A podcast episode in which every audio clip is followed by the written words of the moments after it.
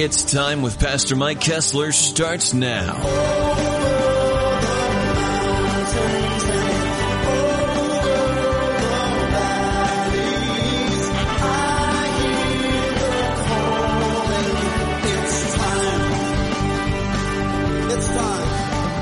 This is It's Time, the daily teaching ministry from the River Christian Fellowship, home of CSN International, featuring Pastor Mike Kessler, senior pastor at the River.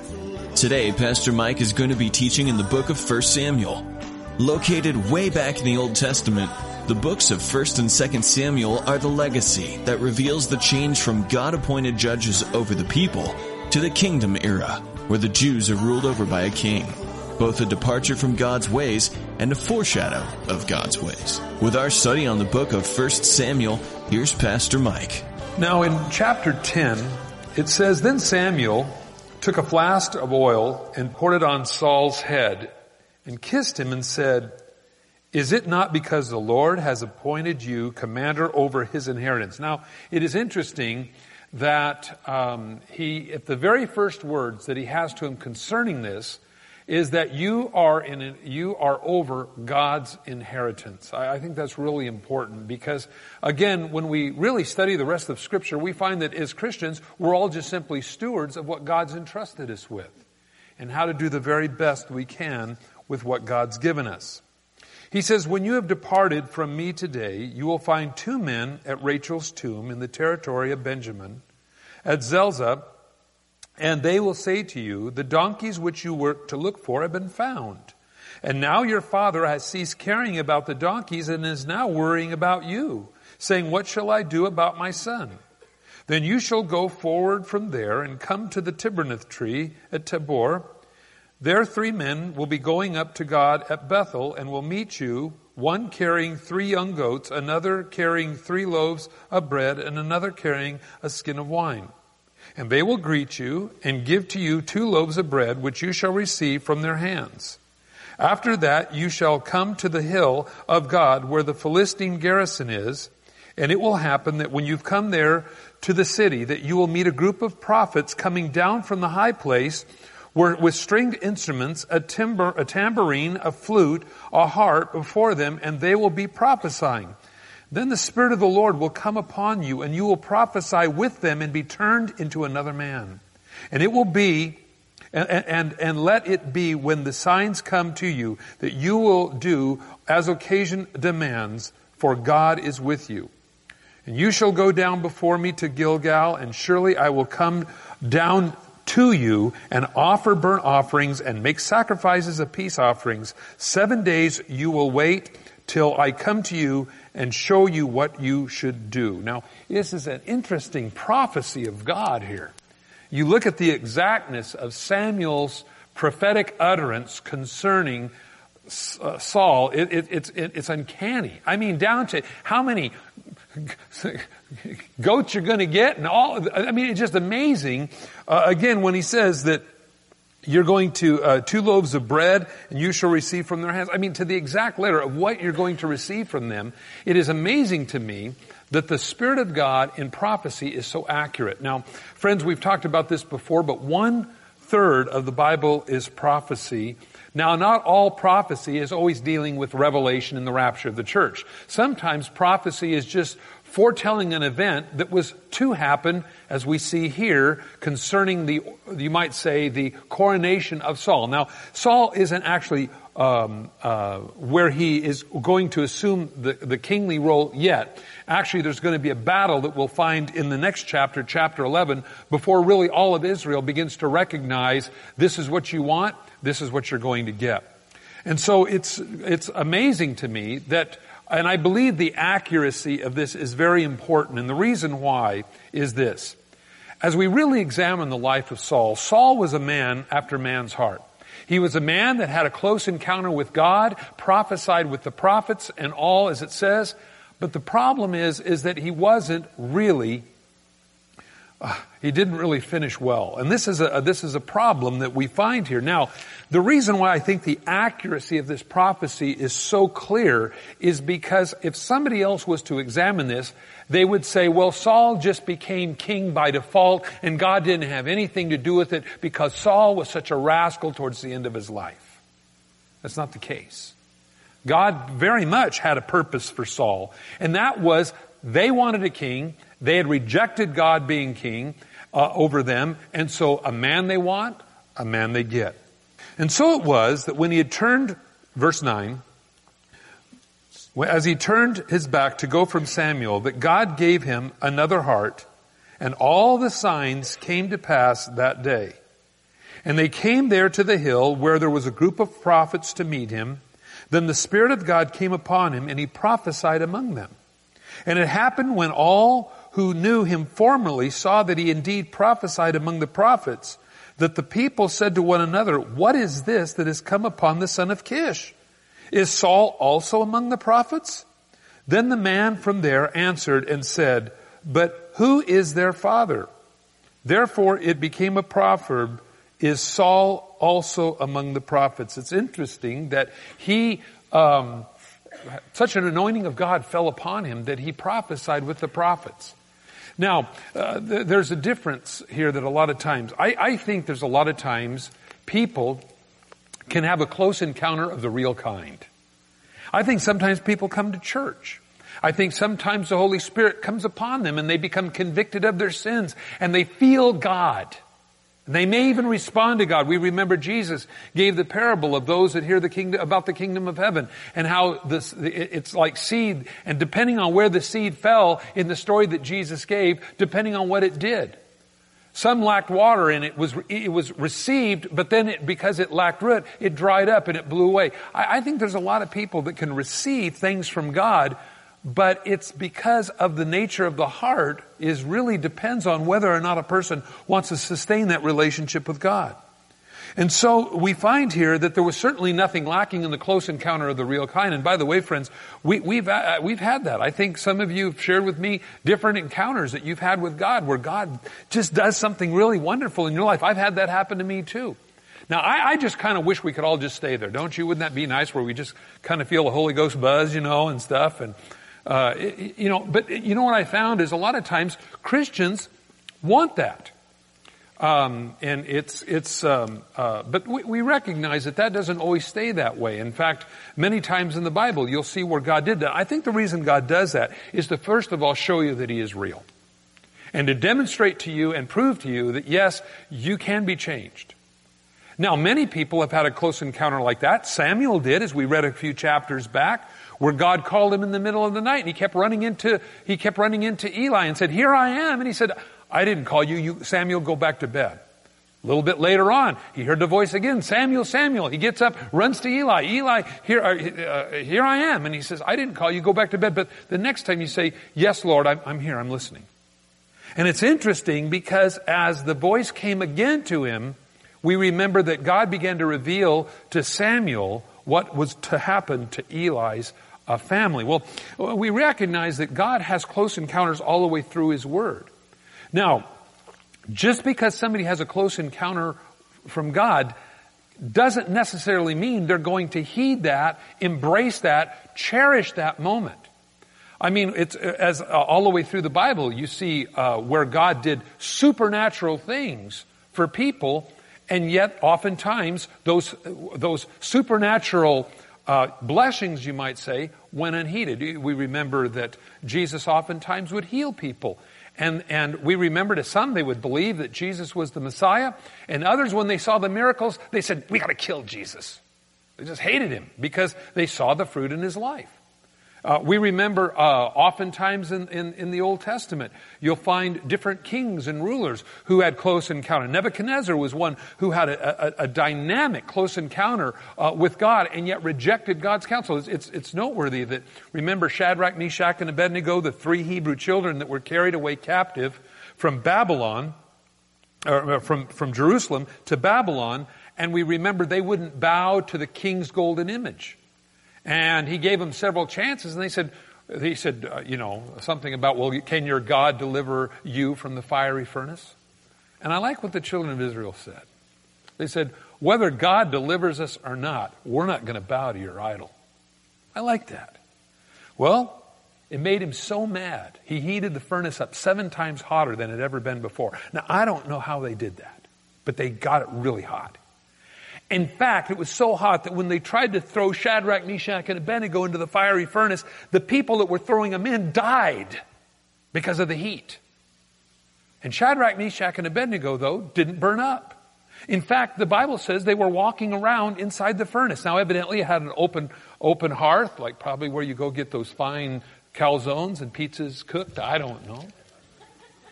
But here's Shadrach, Meshach, and Abednego. They're walking around in there. And Nebuchadnezzar said something very unusual. He says, I thought we put three into that fiery furnace, but no, there's a fourth, low like unto the Son of Man. That's interesting to me. First of all, how did he know what the Son of Man looked like? Maybe in one of those dreams that he had been having of close encounters of the real kind, God was revealing himself to him. And it's interesting that when Shadrach, Meshach, and Abednego came out of the fiery furnace, the smell of smoke was not even upon them. And so he said, Oh, there's no God like you. And it wasn't long before uh, Nebuchadnezzar was back chasing people who love God again. Well, again, so we, we see that God is a merciful God. We don't deserve to be touched, to be transformed, to be changed. And we, we find here he says, You'll be changed into another man. Now, I, I believe that God, when He comes to us in His Spirit, He says, Do you, you want to be changed to another man? Okay, well, God, do, do I want to remain that way? And I believe this is the, the, the thing that we find as Saul, in his humility, in the first part of his, uh, you might say, up to the time that he was really coronated as king, he was a humble guy. But after he became king, it went to his head. And so let's read on here. And so it says, verse uh, 13, it says, And when they finished prophesying, they went up to the high place, and Saul's uncle uh, uh said to him, uh, to the servant, Where did you go? Uh, said to him, and he said, he said, uh, to look for the donkeys. And when we saw that they were nowhere to be found, we went to Samuel. And Saul's uncle said, Tell me, please, what did Samuel say to you? So Saul said to his uncle, He told us plainly the donkeys had been found, but about the manner of the kingdom, he did not tell him what Samuel had said. So he deliberately did not tell him about uh, uh, being, uh, being called to be the next king. Then Samuel called the people together at Mizpah and said to the children of Israel, Thus saith the Lord God of Israel. Now, uh, you know, whenever you see this in the Bible, you probably always like to kind of perk up your ears because when God directly speaks this way, it kind of gives you a little bit of insight. He says, I brought you up out of Israel, or, or, or I brought up Israel out of Egypt and delivered you from the hand of the Egyptians and from the hand of all the kingdoms from those who oppressed you. But you have today rejected your God, who himself saved you out of all your adversities and out of all your tribulations, and you have said to him, No, we will have a king over us. Now therefore present yourselves before the Lord by your tribes and by your clans. And when Samuel had caused all the tribes of Israel to come near, the tribe of Benjamin was chosen. And when he had caused the tribe of Benjamin to come near by their families, the family, the, the family of Matri was chosen, and Saul the son of Kish was chosen. But when they sought him, he was not found. Therefore they inquired of the Lord further, Has the man come here yet? And the Lord said, He is. He's hidden among the equipment. okay. Saul knew that he had that word from Samuel earlier, as we read in earlier chapter 9. He knew that. And when he knew that they had demanded a king, now, kind of a couple of things here. Put yourself, just think about this for a minute.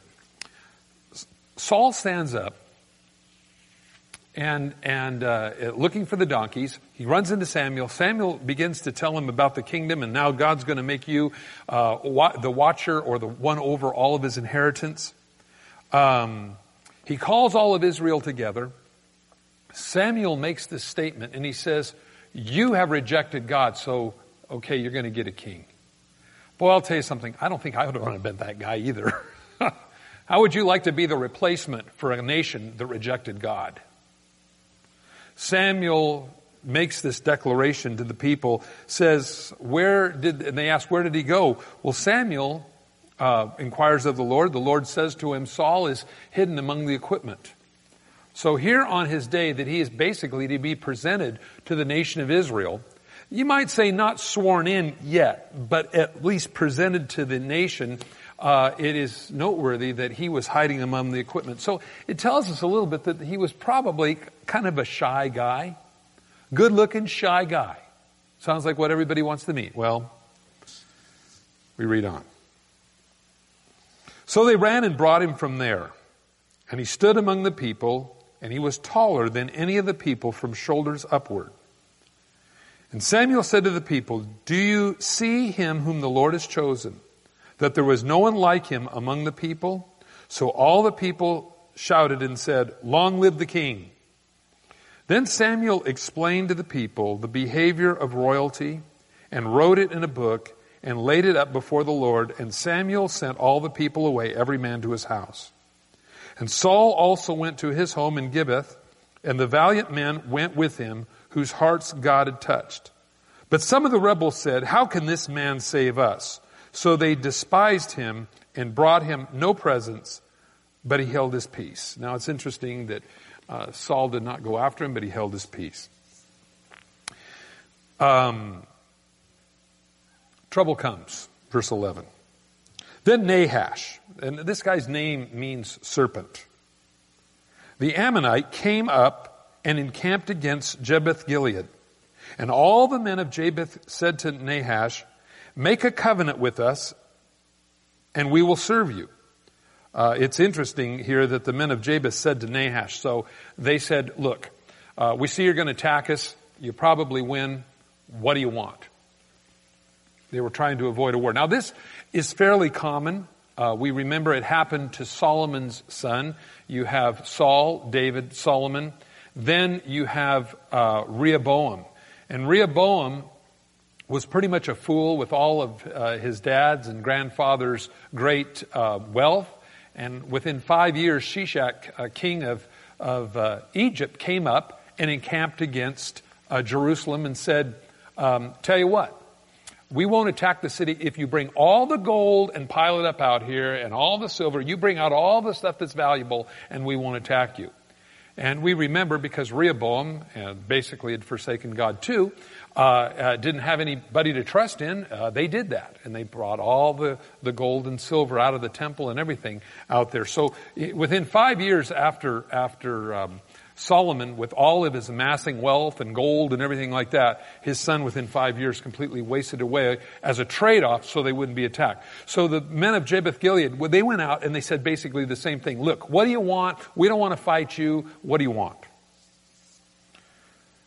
Nahash the Ammonite answered them and said, On this condition I will make a covenant with you, that I may put out your right eyes and bring reproach on all of Israel. Guy was dri- driving a pretty hard bargain. He says, okay, this is the deal. All the guys, you get your right eye put out. Now there's a couple reasons for that. First reason is, is that it completely wipes out your depth, depth perception. I don't know if you ever noticed that, but you start seeing the world like a television screen. It's, it, you, you, don't, you have trouble, uh, which the reason for that, of course, is that uh, it makes you weak concerning fighting, uh, being a fighting man, because you, you're unable to judge depth, and so therefore it, it, it affects that. Uh, the second thing it does, it does definitely impair somebody in battle uh, with your right eye uh, out, because usually most people are right-handed, and so they lead with their right side, and so that would also cause the same problem. Well. He says that I may put out your right eyes and bring reproach upon all of Israel. Then the elders of Jabesh said to him, Hold off for seven days that we may send messengers to all the territory of Israel, and then if there is no one to save us, we will come out to you. So the messengers came to, uh, to, to Gibeah uh, of Saul and told all the news in the hearings of the people, and the people lifted up their voices and wept. And when Saul was coming from behind the herd from the field, And, and, and Saul said, what troubles the people and why are they weeping? And they told him all the words uh, of the men of, of, of Jabesh. And the Spirit of God came upon Saul when he heard the news and his anger was greatly aroused. And by the way, friends, something kind of interesting here. Uh, verse um, 5 is kind of unusual because here he has just been called to be king uh, over uh, Israel. And where is he at? Is he out there trying to figure out how to set up his cabinet and everything? No, it says he's coming from behind the herd. He, he just went back to business as usual. He, he really didn't um, value, evidently, that very much. And, and you find oftentimes uh, in the Bible, if you don't cherish the heritage or the calling God gives you, um, you, you, you, end up losing it. Uh, I think it's, I think it's uh, noteworthy. We remember that uh, Esau um, uh, didn't have any value of being uh, of the birthright that was to be given, and so we remember jo- Jacob took it. Remember, he traded it for a mess of pottage and then through some trickery that Joseph uh, or Jacob did, he, he uh, fooled his father into giving him the blessing. And what it is is a prayer pro- proclamation from the father upon the son and basically turns everything over to that person. Now, again, um, God listens to what people say, and so it's no. I, I think it's no uh, mistake here that here you find uh, he's out uh, still uh, just doing business as usual.